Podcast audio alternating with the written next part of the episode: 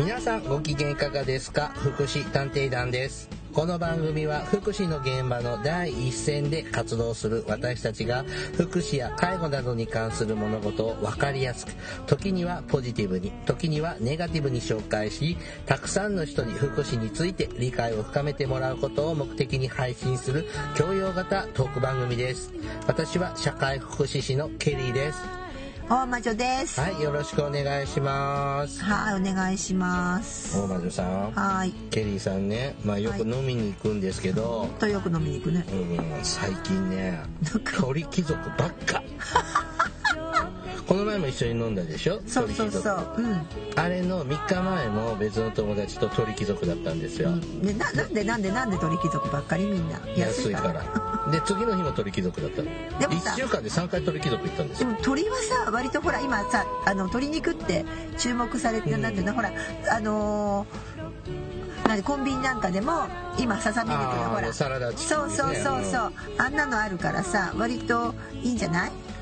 まあね、ん。ででもそれ以上に飲んでるからね。プラマイマイナスなんですよ。ね。まあでもねあの値段の割にですね僕は美味しいと思ってるのでうんそうそう私もそう思うよ。でうん。今ちょっと客離れが進んでるので値引き始まったでしょ、うん。いつもあの食べ放題飲み放題コースが3000円のが、ん。今は300円引きになってるので。あそうなんだ。うん。だからこの前安かったでしょ。うん。安かった、ううん。んなんでそれでまた行っちゃうんですけど行き過ぎと思ってね。行き過ぎ、ううん。ん、いくらなんでも行き過ぎ、ねえだよねでも鳥って安いのかな？あでもねうちの近所のスーパーね胸肉？胸肉は安い。あの特売品の時はねグラムねうん、100g38 円。ああそんなもんかもしれない、うん。ももはそこまで安く時ないけどうん。ももの方がちょっと高い、うん。だけど胸肉の方がちょっとヘルシまーじゃん、あ、確かに胸鳥はさほらあの卵を産む鳥なんだっけ、うん。あれもねあのそうボイボイラー？でブロブロブロイラー？ブロイラー。っていうか。あのあれなんかもこうひひね鳥で出したりとかいろいろとするからさまあ鳥の方が安いって言えば安いんだろうん、うな、好きなんでねいいんですけどね。そうそうそう、ん。まあまあちょっとなんかヘルシーな感じもするしね、うん。でうんまあ鳥貴族鳥ばっかり行き過ぎですね。はい。今日もこれ終わったら鳥貴族だなってちょっと思ってますけどね。そうなの。はい。さあああのそうだね。うん。分かったそれ近くにある。ではい。あの今日はですねあのまたちょっとニュースから拾ってきた値段そうなのあネタというかちょっと、はいあの本当はねゲストに来てもらおうと思ってたんですけどちょっとゲストの方もあのちょっと来れないしって言われてちょこっとあの電話インタビューだけはあそうしました。だね。ありがとうございます、あの人工透析ですね。そうですね、うん。あの最近ちょっとちょっと話題だったはい。人工透析ですね。はい、はい、まあどんなのかなみたいなのを分かる範囲で、はい。えっ、と喋っていきますね、はい。よろしくお願いし。ます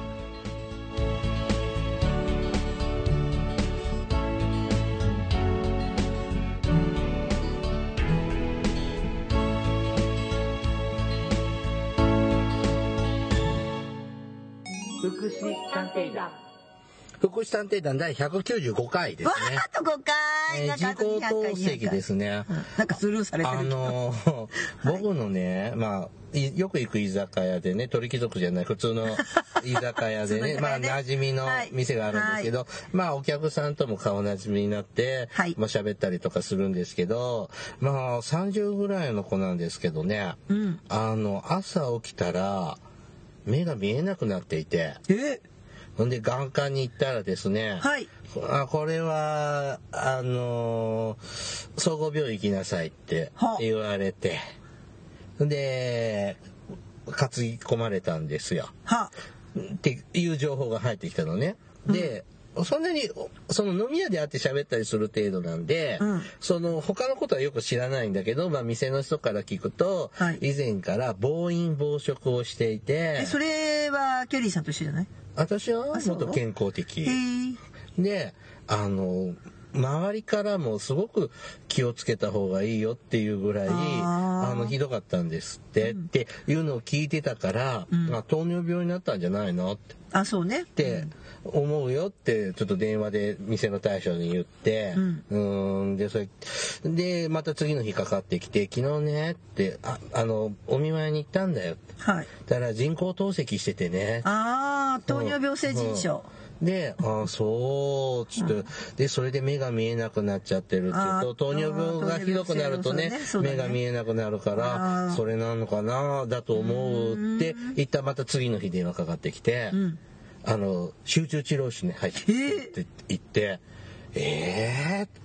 なんで人工透析もしてんのに集中治療室なの？と思って、うん。ででその人、まあ、家族関係もあんまり良くなくらしくって、うん。情報学も聞き出せなかったのよ。はい。でちょっとあまり良くないんですけどその病院の医療ソーシャルワーカーが私の友達だもん、はい。なのでちょっと探りを入れさせてもらったのね。えー。こういう人がいるいるんだけどって。うん。言ったら「やばいよ」あんまりよくでもそんなにと糖尿糖尿病？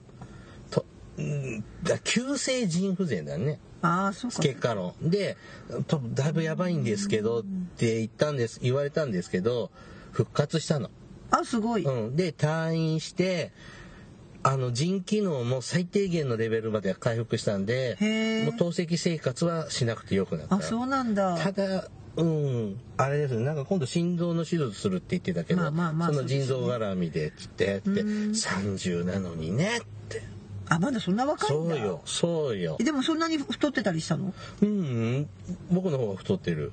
うん。あらケリーさん細いのに、うん、でぽっちゃりぐらいだけどへえ、うん、はあつってでまあ話するとやっぱ家族関係が良くなくてストレスから暴飲暴食。あーなるほどね。まあよくあるパターンよくあるパターンですね。ってパターンなのね。って言ってふーんって。でもうーんなんかあのいや今回ねこの話題にするのはうん。東京の福生市ですね,、そうですね。これね。あの東京都の福生市のこれ面白いね公立福生病院っていうのが正式名称なんですね。あ公立病院なんだ。公立なうん。公立福生病院っていう名前なんですって。でで腎臓病の女性が、まあ、当時44歳、まあ、昨年の8月に人工透析を取りやめて死亡した。うん。だけれども、まあ、一応こうこの人は人工透析を取りやめますということは言ってたんだけど、うん。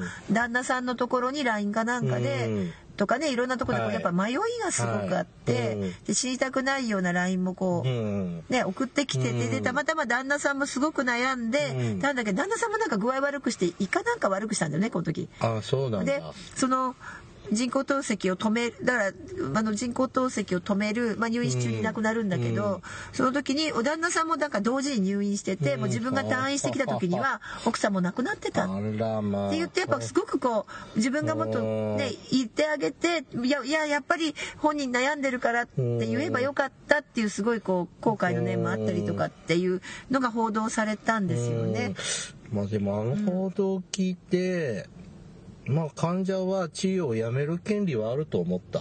まあまあそれはそうだと思うよ。でやっぱそのやめるっていうのやめたっていう権利もあると。あそうなのそうなの、ん。でそこがねやっぱりこう私はずっとほらあのケアマネージャーやってると、はあの実際透析止めて亡くなった方知ってます？あのででもねそれはねやっぱりね90いくつだったの90代の男性でで何だったか脳梗塞かなんかでうんまあ最初あのすごい元気で透析ずっとしながらうん。だってお元気だったんだけどうん。それをあのやっぱり脳梗塞かなんかで入院してその時に家族もう意識もなくてうん。で家族にあのどうしますかって聞かれて、うん。まあ、奥さんがもうあのねもう本人も苦しいだろうからって言ってうん透析止めるともう亡くなりますよと。うん。で亡くなられた方は知ってますけど、まあそれはなんか納得っていうと変な言い方だけど。高齢者の場合は、あの別に人工透析に限ったもんじゃないけどだんだん死んでいくじゃないですか。まあまあ元々ね。うんでまあ、だから、まあ、いわゆる老衰で亡くなる、まあ措置をどうするかですねどうするかでも、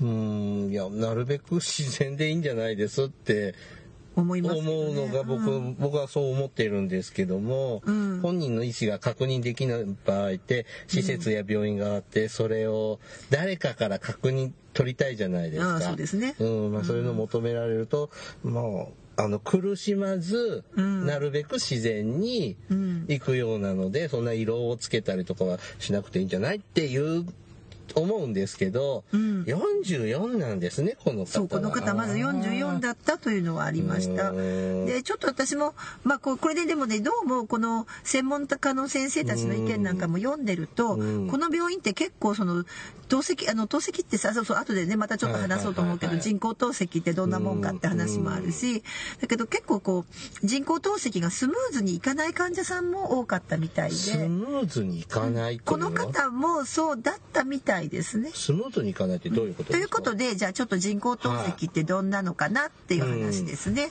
えー一応ねあのあんまり医療の情報ですので、はい嘘も言えないので今パソコンを開きながら。えー、っとこれどこの、えー一応ですねまあ一般社団法人全国腎臓病協議会はいというところを見てみました。そういうまあいわゆる患者さん団体があるんですね団体ですね。はいはいはい患者さん団体ででそこにまあ血液透析っていうところがあるのでここれが人工透析のこと？さ血液透析。はい。参照させていただきますが、はい。はい、えーっとまず、うん。血液透析。まあまずじその前にさ腎臓が悪いとなんで血液透析するのって話？あなんかから言わなきゃダメ？血液おしっこが出なくなあれ人工透析のっておしっこ出なくなっちゃうの？まあ腎臓じゃああ腎臓ってさ何してるのっていうおしっこのとこ。話。そうそう、おしっこ。でおしっこっていうのは要するに老廃物を出しちゃう。出してるわけですよね、うん。だからまあかいらないものをね、うん。出してるわけで。でそうするとそれが低下するとか血液の中にいらないものがいらないものとかいらない水分とかが溜まってしまうことになる。うん。はい。ということですよね。それは都合が悪いですよね。体の中のあちこちに、うんはい。すごいよね。あの腎臓がさ悪い方で、うん。あの透析しないくできなくなって、うん。亡くなっちゃった方って見たこと何件かあるんですけど、うん。若返りますね。あ透析すると？透析しないと。あしないと？しないとか。むくんであそういう意味か。シワがそういう意味の若返るか。あの,、うん、あのパンパンに腫れ膨れ上がっちゃって、うん。シワが伸びて、うんなんか失礼なんだけどだいぶおばさんの方だったんですけど、お見舞いに行ったら若返ってた、あ、じゃあこっから行こう。腎臓は背中側の腰のやや上部に左右一個ずつあります。うんはい。健康な腎臓は空豆のような形をしていて、うん。握り拳ほどの大きさなんだって。重さは1個 150g ほどの臓器なんだって。うん。で、その中の臓器の1個、腎臓の1個の中に約100万個のネフロン、ネフロ子宮体と尿細管。だきっとおしっこが細かいところに通るんだね。と呼ばれる血液の要はろ過装置があるんだって。はいはいはい血液からうん綺麗などいらんいらないものを取り除くそうですね。だから心臓から送り出されてきた血液をそこでろ過してうん、血液から、えーなえーとこさこし出された老廃物はおしっことして排出される。うんだから一つは、えー、と腎臓は一つは体液の調整。尿を多くしたり少なくしたりして体内の水分量を一定に保つ。だから透析を止めた人が若返ったのはあの体内の水分量が増えた。増えちゃうんだよねだだからピチピチになったのね。うんでもそれはでもその分おしっこ出ないから異常な状態ですよね。はいはいあいいいいものが溜まってるんじゃないよね。ないんですよねうんうんあの悪い老廃物も含めて溜まった。それから老廃物の排泄。だから老廃物を尿として排泄。うんそれからもう一つ電解質の調整。うんよくほら NA プラスとかさうんナトリウムはいカリウムカルシウムリンうんだからか体内ってさこうなんかある程度電解質のなんかこう一定なんでしょ？うん。でそれがほら奪われてくるとさなんか電だからアルカリイオン水飲むんでしょ？汗になると、あのーそうそうそう。日射病じゃないや。汗でバーッと出ちゃう時はアルカリイオン水飲むのはうんあれはそうだよね。あうのんそういう電解質の一定なんだけどその濃度や量を調整する役割がある。そうです腎臓には、うん。それからもう一つはえーっとまあこの辺ちょっと難しくてよくわかんないけど、ん。酸塩基の調整つまり血液は弱アルカリ性なんだって。その血液を弱アルカリ性に保つ働きを腎臓がしているそうです。次は、えーっとビタミン D の活性化。ビタミン D は腎臓で最終的に活性化されて活性型ビタミン D となる。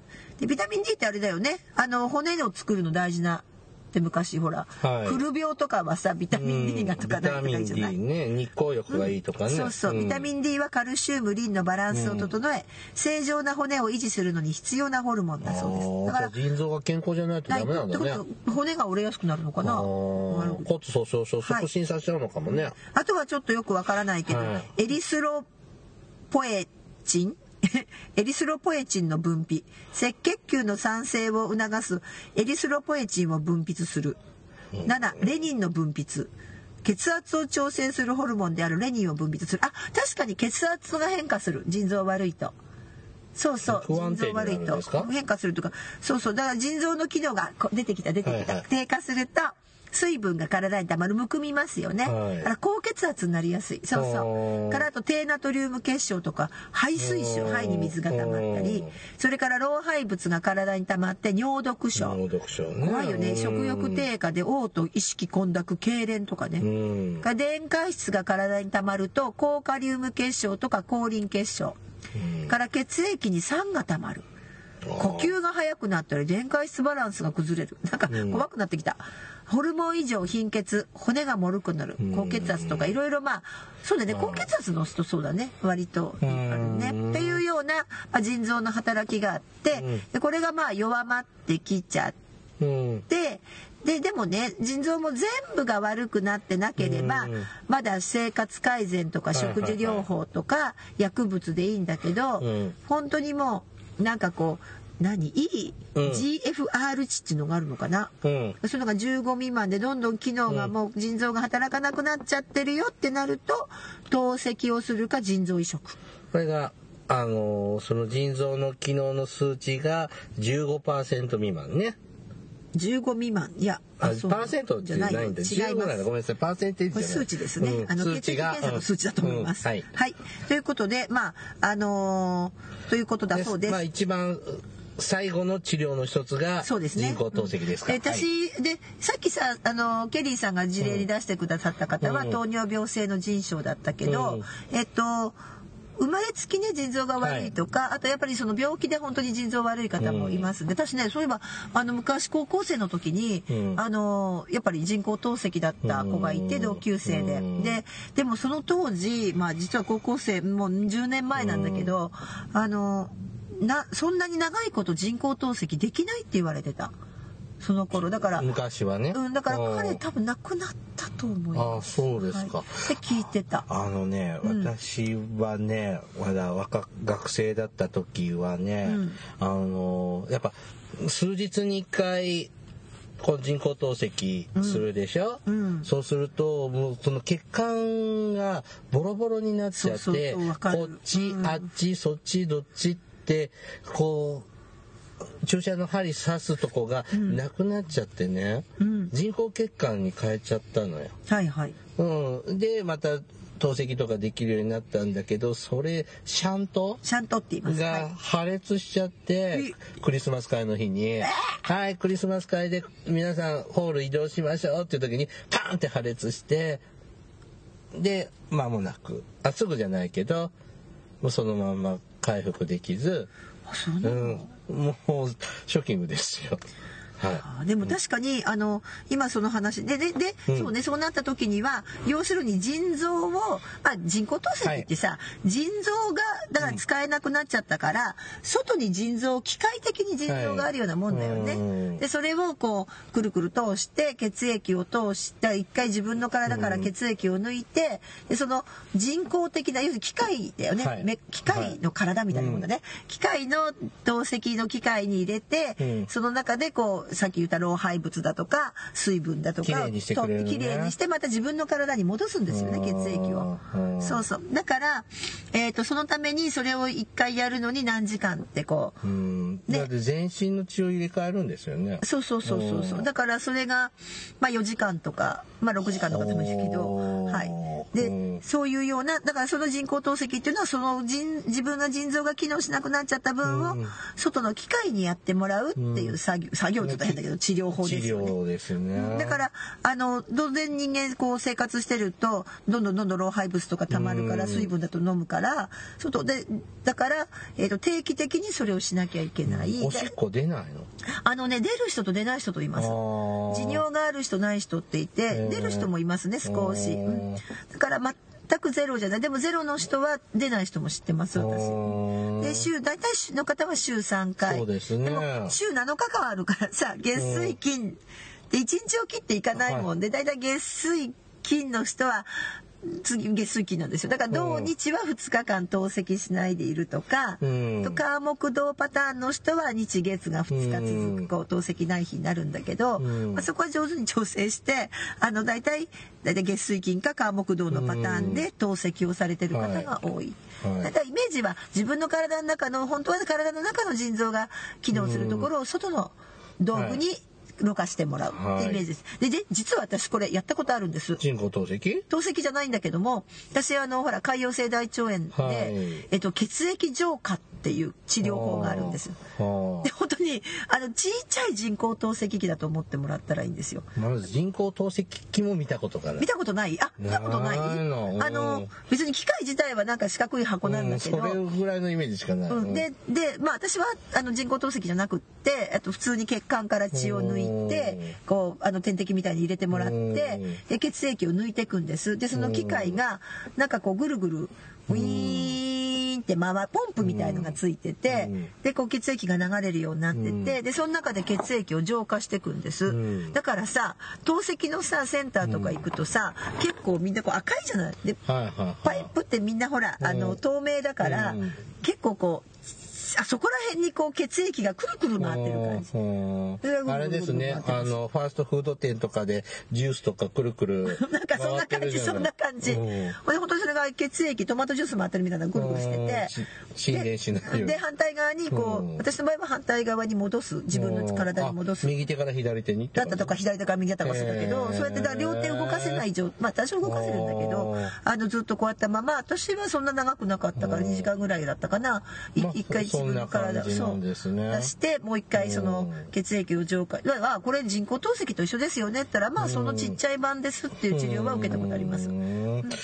そうだからあそうか あのそんなになんだろう機械自体は、うん。えっ、とどうだろうな。難しい仕組みではないなんとなくでも聞くの、うん。あそのとその透析の中の機械がどうなってるか知らないけど、まあそんな感じですね。でも、うん。あの血が嫌いな男の人っているじゃない、はい。血血液見るとか嫌な人、はい。ああいう人たちがあの昔よく透析のセンターに送迎に行くなんて仕事があって、うん。でお迎えに行った時にえその血を見るの嫌いな人が行ったら、なんかあの貧血を起こしそうになった人がいたら倒れそうな。男男子はデリケートですからね。そうそう。だから結構ね、はいぐるぐるこう回ってる感じのイメージです。うん。はい。で、えっ、と、それで透析か、私の場合はうん一時的なもんだったから、そんなちゃんとしなかったけど、うん。あの、でもすごい血液、あの、血管って大事で、うん。やっぱね、あの、け点滴とかもそうなんだけど、うん。腕の血管がだんだんやっぱボロボロになってくるの。さっきも言ったね。そう、ん。入らなくなったり、うん。すごいそういうのがあるそんなのもある、うん。うん。でやっぱ針も刺しにくくなるので、うん。シャントって言ってさっきの人工血管を埋め込む手術をして、で、えー、とそこにこうね針刺してなのかな、うん。あのやってくだあ本当シャシャシャントシャントの手術する方は多いですね。うん。ちゃんとシャンとするんですね。シャントシャントしなきゃダメだよってよく言ってた。うん。うん。でそんなそんなまあ感じです。で、一周。ででねさっきちょっと話をした、あのあの私がほらちょっと電話ではいはいはいはい。話を聞いた方っていうのはあの実はその方あのケリーさんも知ってる人。うん。はいはい。ケリーさんもね一緒に仕事したりする人、ね。うん。なんか年配の方、もうすぐ80になる方なんだけど。う、うん。はい。えっ、とねでもね透析導入したのがね多分70ぐらいからかもしれない。10年か。であの糖尿病性ではない腎症であもうちょっと最近かな。わかんないんだけどあの透析の前の方がご本人さんはしんどかったって言ってた。うん。だからあの透析さっきちょっとね表がここのはい。パソコン上にあって、で健康な腎臓から透析が必要になるまでの中間があるんですよね。うんうん。その間には食事療法はい。とか生活習慣がある方は水分制限がかかったりしてはいはいそっちの方が大変だったんですって。ああいろいろうるさいですよね、言われる、ね、で今は、まあ、ちょっとぐらい食べ過ぎてもちょっとぐらい飲み過ぎてうもん。透析してくれるからいいかっていうその感じがあってまあそれはもちろんあの水分なんかもうん。えっとその方もどれくらいって言ったかな水分量決められるんだけどうん。あの飲んでいい。うん。大体それに収めてはいるのであの自己コントロール割と取れてる方なんですけあどー。でも透析してからの方が体調も良くなったしあへのー食事とかも楽になったっておっしゃってました。はい。いで、まあ、たまたまその方すごく元気な人でなすごいいろんなとこ歩歩いたりとかねい。ろんな活動に参加されてる方であの活発な方なんだけどうん本当にあの透析してなんかこう「え透析してるんですか?」って私聞いたぐらい。でびっくりした知らなかった最初。そうそうそうそう。そう。えーって思いますそういうの。ですごい元気でね、うん。普段普通にリュックサックしょって歩いてるよはいはいはい。ね。うん、でその方の話だと、えっと、その人はあの夜間透析。だいたい夕方4時から10時ちょっとね長めにやってもらってるらしくて10時ぐらいまでって言った。うん。で退屈じゃないの？って言ったら、うんまたここがいいのよ、うん。本が読めるようになっていいって。ああいいな。そうなのよ。だ透析してる間何にもできないから、結局は本を読むしかないので、本を読めるようになったらね。よく。確かに本借りに来てる。でしょ、うん。うん、だからすごくねこう前向きそういう意味でも前向きと自己コントロールが取れてる方なのであのただご本人さん今回聞いてみた時に、うん。今回でもこの福生病院、あうん。福生病院だっけ？公立福生病院、はいはい。そこのあ事件の話は、うん透析患者さんの仲間というか知り合いうんも、看護師さんも病棟の看護師もうん。一切言わないそうです。口に出さないって言ってました。それはどういうこと？まあ、例えばさ病院になってだんだん顔なじみになってくるとさ、うん。例えばまあ知り合いはできるわね。うん、私も今定期的に言ってるからさ、知り合いできると喋るじゃない、うん。あんなことあったよね昨日大変だったねとか、ほらあの誰々がコカインで捕まっちゃったよねうん。なんて話もするけど、そういう話題には一切出てこないそうです、うん。それなにふ暗黙の了解でみんなやっぱ触れにくいことなのかなっては言ってました。でももう、うん。その自分なんかもその人工透析なんかになにうん。なってしまったら、うん。ああもう人生の終着点なのかなとか不治の病で、うん。もうつまらない辛い人生のモードに入ったのかなって思っちゃいそう。イメージ的に。うん、うん、だからそのね辛い人工透析って辛いのかなって思うと思うのかな。そうすると、もうやめたいですって。うん出るのかなっていうのはって思ったけどそんな人ばっかりじゃないんだね。そんな人だけじゃなくて実は私、うん。なんでこの話をととあのしてほしかったかっていうと、ラジオで、うん。もちろんどうもその布施病院に来る方はもういろいろシャントもうまくいかなかった先の破裂するわけですね、ななんかほら首からなんかがなんか違うとこからシャント作って入れなきゃいけないぐらいのレベルの人だったらしいので。まあきっと大変だったと思うんだけどでもうんそんな人ばっかりじゃなくてなんかだからじゃあ人工透析はやるのがねうん。あの大変だって言うかもしれないけど結構私のなあの担当してたねうん。ケアマネとして担当してた方の中でやっぱりこうちっちゃい頃からの腎臓病で、うん。で人工透析割とどうだろうあの若い若いって言ってもうん。50代ぐらいから始めて、うん。もう10年とか15年とか、うんうんあのね聞いたらね最大40年ぐらいの人がいるんだってもう。はあすごいね。そうなんですって。だから管理きちっとしてると、うん。結構長くできることへでー。でちゃんとその透析の時間さえ守って、うん。きちっと管理されてれば、うん。普通になんていうの自立した生活？普通の生活が送ってる、今働いてる人たくさんいらっしゃいますよね。うん。でそういうのだからみんなんかこうみんなが辛いとかなんかこうなんて言うんだろう。延命措置だとかさ、うん。言うけど人工透析って私そうは思ってないです、あの身近で見てて。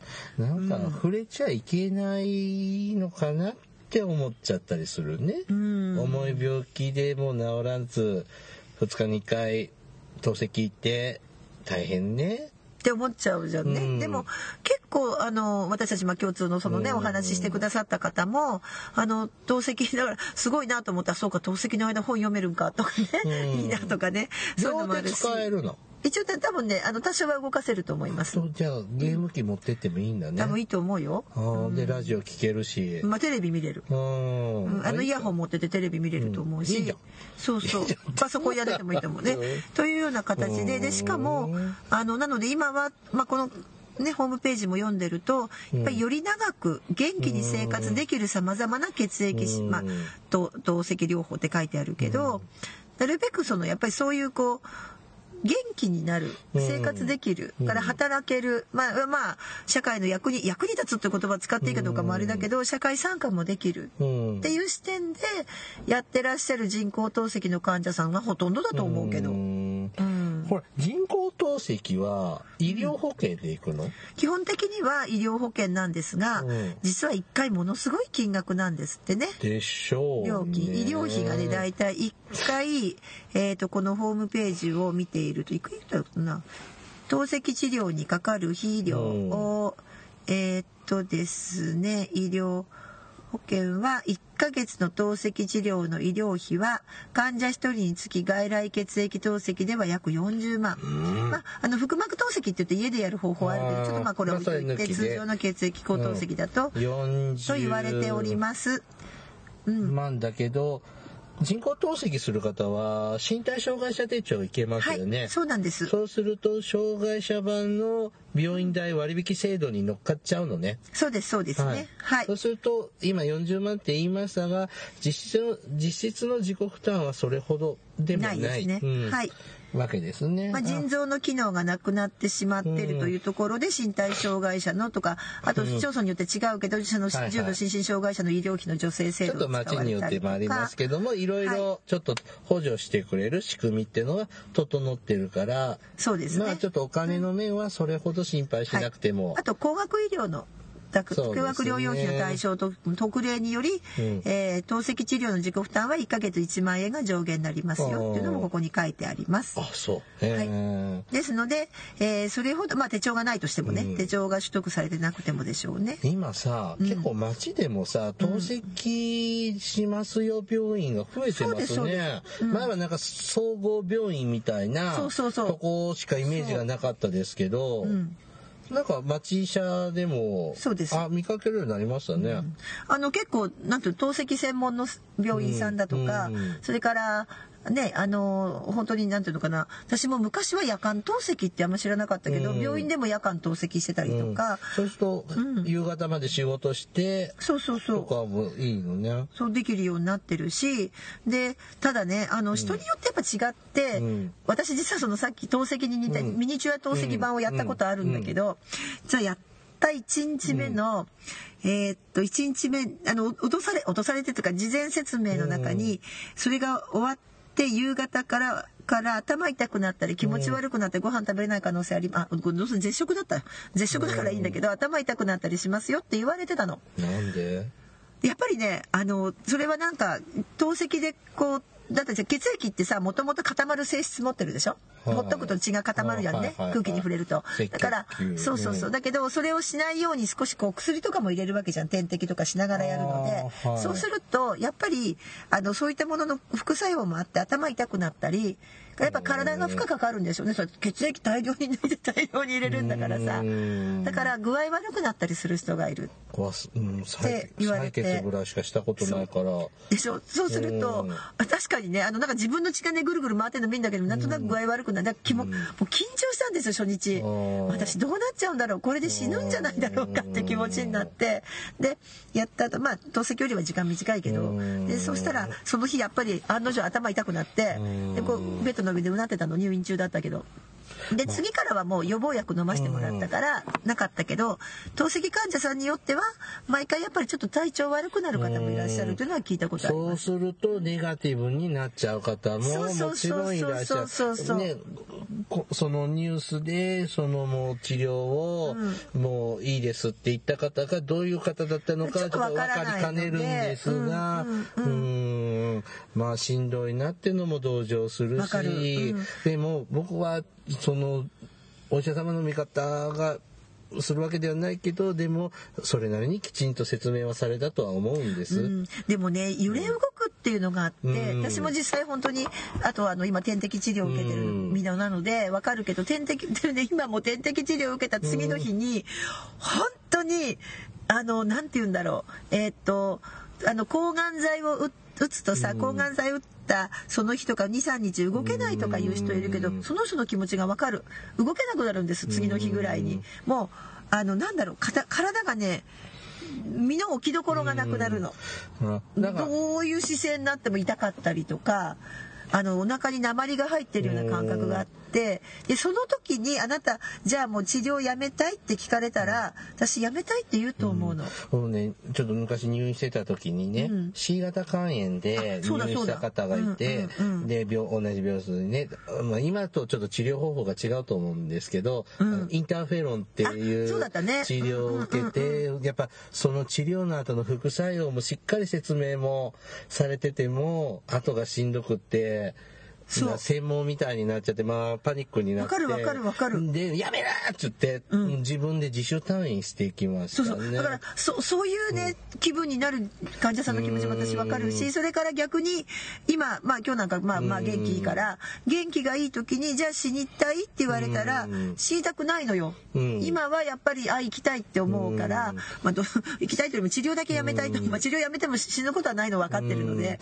その患者さんの揺れ動く気持ちのサポートフォローがそうそうそう。私それはすごいもっとして、まあ、あのこれは人工透析の今の話だけじゃなくて例えば ALS って以前この番組でもね取り上げてあのちょっと昔だけど、あの当事者の方で、はい。ALS、えっと、筋萎縮性側索硬化症うだよね、うん。その病気の方が人工呼吸器つけるつけないの話もやっぱ揺れるんですよ。すごくこういや今日はつけないって言ったけど明日はつけたいと思う。で苦しくなればやっぱりすがりたい自分もいる。うんでそこをやっぱりすごくこの振れ幅も含めてうん。お医者さんが丁寧に接したかどうかって。でもしかしたら私医療のとこになぜなぜいないんだろうと思うのは臨床心理士今なんだっけ、えー、と公認心理士だった、うんいわゆるカウンセラーさんとかがなんで関わらないんだろうこういう場面にうって。ん。でもそれ看護師さんが得意ジャンルじゃないの？え看護師さんはでも看護が専門でしょ？心理じゃないもうん。んでも看護の中にそういうの？あるけどさ。ナイチンゲールはそうなんだよ、うんでもあるけどさ。まあ今ちょっとねでもあるけど役割分担がね。市長さんぐらいのクラスならいいけどでも心理療法とかも使えないじゃないですか。だからやっぱりちゃんとしたカウンセラーなんかがこういう場面には私はやっぱ入るべきだと思うしであのね人工透析の方だけじゃなくってこれってやっぱ他りの病気でもそうですよね。そうそうあの色の選択だとかいろんなところに単純にこう高度医療だとか延命措置が悪いっていうことではなくて。やっぱこの揺れ動く患者さんの気持ちっていうのはもっとこう医療側が汲み取らなきゃいけないのかなっていうことをこの事件からはまあ学んだのとその割にはですねどうするかって意見はちゃんと求めてくるしね。で割とさうん。一回言っちゃうとさあのピピってカルテに書かれるとさこの人何月何日こう言ったからで終わっちゃうのね。そこいやいやいやまた気が変わるじゃない。うん。だからその 思いました辺ももっとね長いこと付き合うんだったら把握していかなきゃいけないねそのその性格的なものとかね。含めてね。うんでも本当、まあ、の亡くなった方に関しては、なんか旦那さんがすごく悔やんでたね。自分が入院し同時に入院しちゃったので。うん。もしあの時自分が止められたらって。まあもしかしたら結果は一緒だったかもしれない。亡くなってたかもしれないけどその残された人たちの思いっていうのはとか本人もね。だってそんなメール来てさとメールが途中で途切れてるんでしょ。うん。あれは辛いなと思って。うん、ちょっと考えさせられる事件ですね。そうですね。まあこのまだ。っちも正しいと思うし、うん。どっちもどうかなって思うとこもあるし、っていうので、なんか白黒つけがたいけども、まあ支援する側として、のちょっとこう姿勢を考えなきゃいけない。そうそうそう。いう事件だ事件丁寧とに時間かけないといけないのでうん。お医者さんが言ったからあとねもう一個お願いしたいのは主治医の言葉って重いんです患者にとって。そうね。で主治医に言われちゃうと反論できないんですよ患者って結あ構のお医者様偉いだろう思想もそう。なんとかね。まあお医者さんは人の話聞かない人も多いしね。あ言っちゃった。はい。さあ、今日はね、ちょっと人工透析のことね。はいちょっと少しですね。語ってみました。ちょこっとあの語ってみました。はい、お疲れ様です。This is 福祉探偵団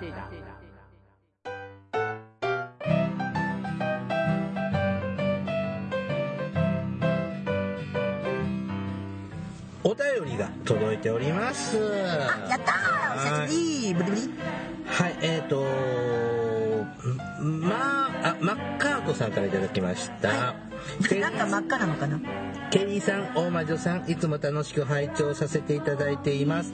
今年の1月から自宅近所の重度障害者施設でパート勤務をしております。はいえー6月までは失業手当がいただけるので、それまでは週3日から4日で1日3時間の、えー時短勤務です。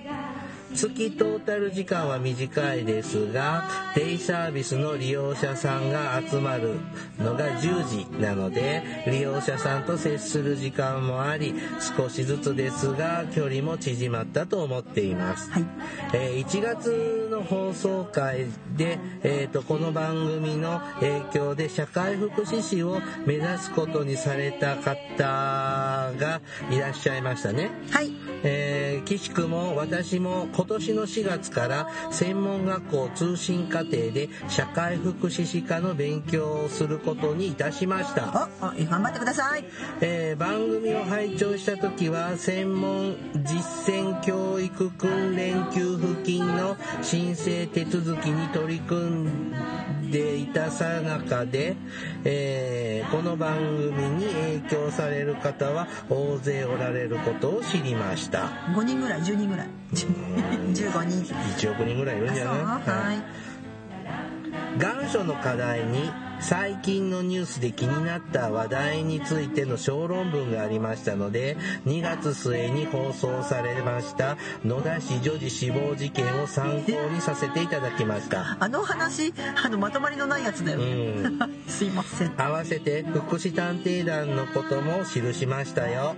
微力ながら宣伝させていただきました。ありがとうございます。今まではシステムエンジニアにの仕事を55歳まで勤めてきましたが会社都合での退職を余儀なくされ計画性もないままセカンドキャリアとしてこの世界に飛び込みました。と SE さんでこの世界にいる人って何人も知ってますうん。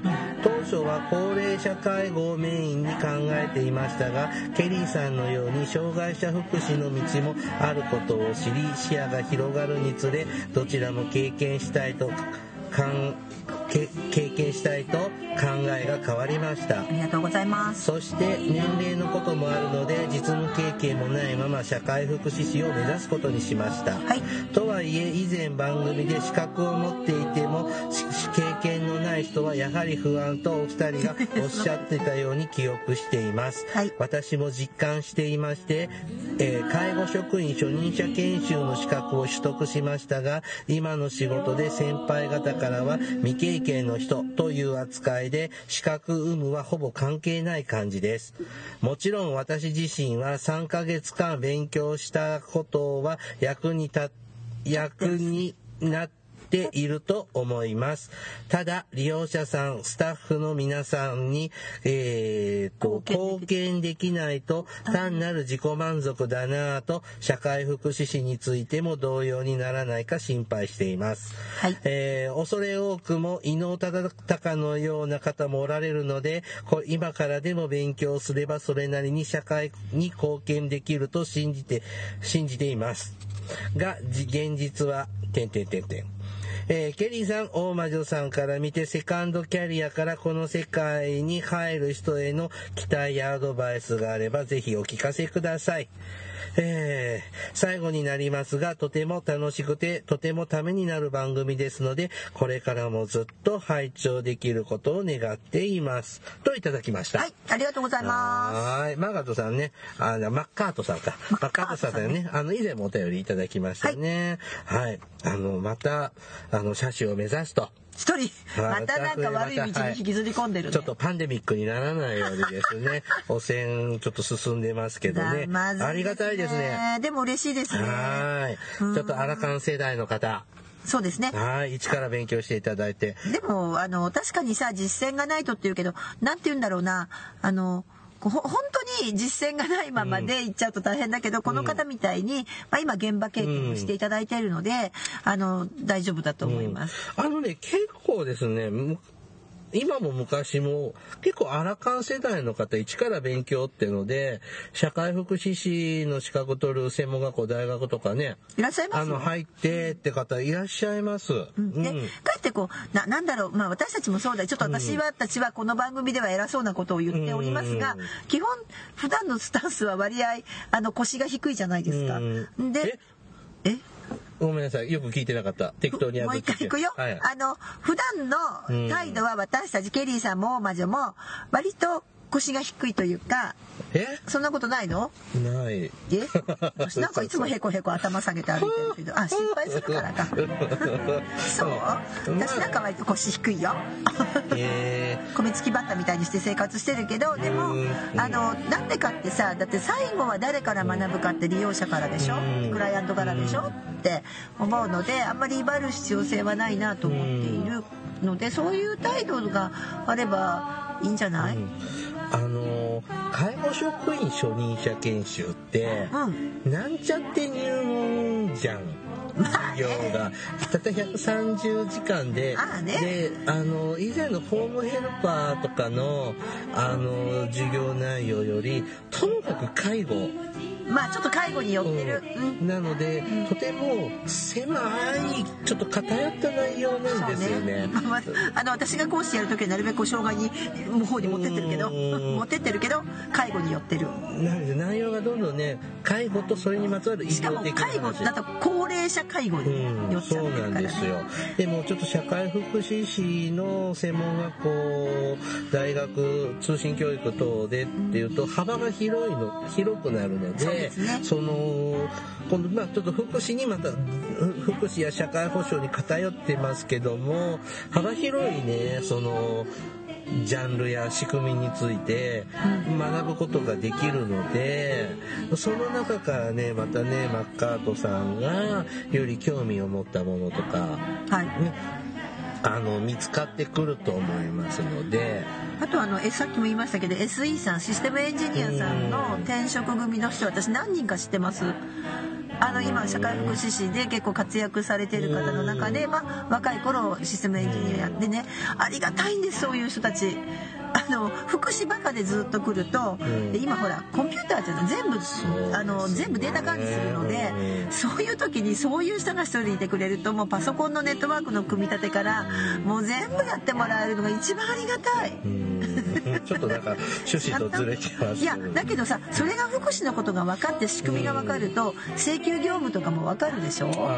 結局全部パソコンなのであのそこが結構ねふ福祉だけでやってる人たち苦手な人も多いんですよ。手書きでいいそうなすからね。の。なので、うんそこがやっぱりできるっていうのはすごい強みだと思います。だから SE 社会 SE ソーシャルワーカーですねまあそうそうそう。SESW なのねこれからこれからさそういう時代じゃないですか。で AI のお話もあるしさ。だから見聞をね広めるつもりでもねそうですねあの通信だから2年間かな、ちょっとね大変だと思うとこも苦手な科目もあるでしょうけどね。そうですね。でもぜひぜひ。でも現場をね今働いていただいてるので、やっぱり現場でしっかりこう障害の方たちとあの汗まみれ、えーうんこまみれになっていただきながら、すごい広い世界ですからね、はい。あのいろいろ伊能忠敬のように関係するようにですねすね。見聞をはい広めてくだまさい、福祉探偵団をまた。お聞きいただいて、はい。ね、えっ、と、お便りありがとうございました。ありがとうございました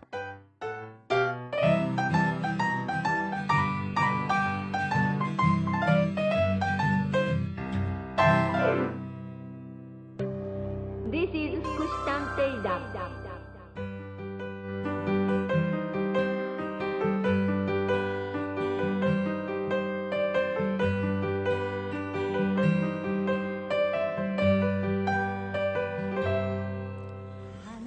です。はい。あ、おしっこしたいです。あそう、はい。あの透析しようか。大丈夫です。はい、あの、まだシビもいらないですけれどね。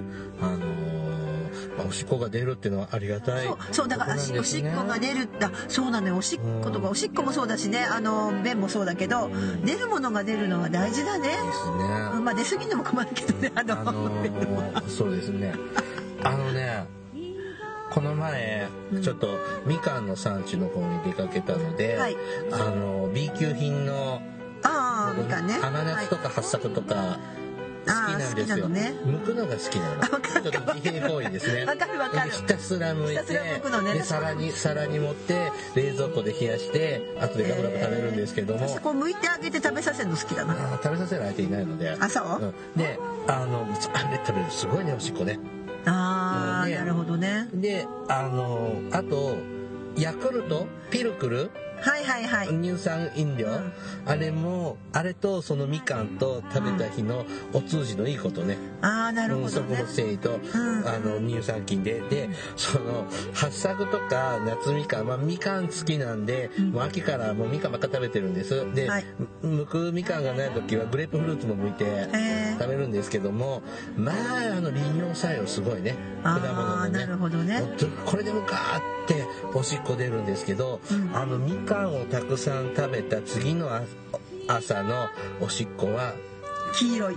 黄色いというかねちょっと匂いが、あそうなんだ。うん、あの気になりますね。うんちょっとあら食べ過ぎね。みあのみかんの食べ過ぎ。うんあそうあとちょっと思い出した。あの糖尿病性の糖尿病から来る腎臓病の人もいれば、まあ、そうじゃなくて本当のね、うん。あの腎臓が悪くなる人もいて、で最近やっぱ増えてるのは糖尿病からの腎臓の人が増えててうん。で糖尿病から腎症になる方は一概に言うわけないけど、やっぱさっきも言ったじゃないほらコントロールがあんまりうまくできない、ね。だって糖尿病の段階でコントロールしてたら、ん。合併症だからさ、うん。でそこまで悪くならないんだけど糖尿病の段階でなかなか食事コントロールができないので、なかなか大変でした糖石患者さん、そうですよね。そういうタイプですよね。水分も言われるより飲んじゃうし食べるもん食べちゃうし大変まあコントロールできたらならないよねそうなのそうなの。そうなの、うん、そこはちょっと今ねなんかみんななあの困ってる。せ難しい。そう難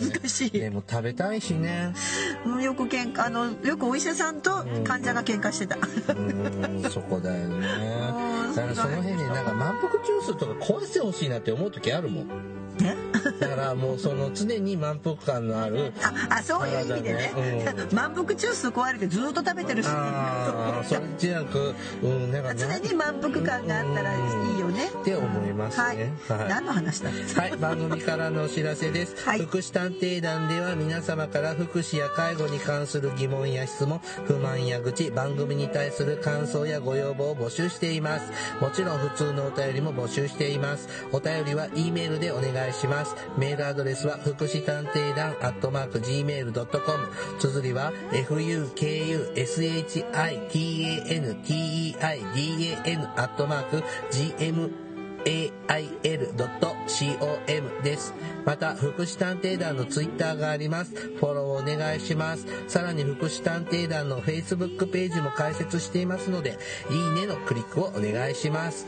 はい。ではまた、今度新年度ですね。あ今度皆さんのお耳に入るときは言語変わってる、はい変わってますね。変わってますはい。新しい時代も、はいあだって4月の末あそうですねに変わりますね配信ですから、はい皆さんが聞いてるときは新元号ですね。はいさあ、新しい時代も頑張っていきましょう。そうですねはい。お別れの時間となりました。お相手はケリーと、相変わらずハスキーボイスの魔女でしたそれではまた次回お会いしましょう。ごきげんよう。さようなさようなら。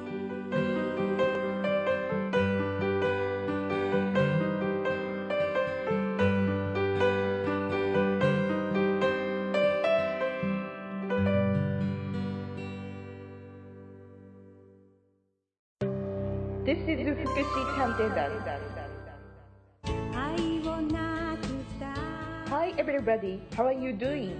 This program is educational type talk show distributed for the purpose that we who work in the front of welfare, introducing about welfare things and care, etc. This program sometimes for negativity and sometimes for positivity, also intelligibly for getting deeper understanding about welfare for many people. 福祉探偵団聞いてね。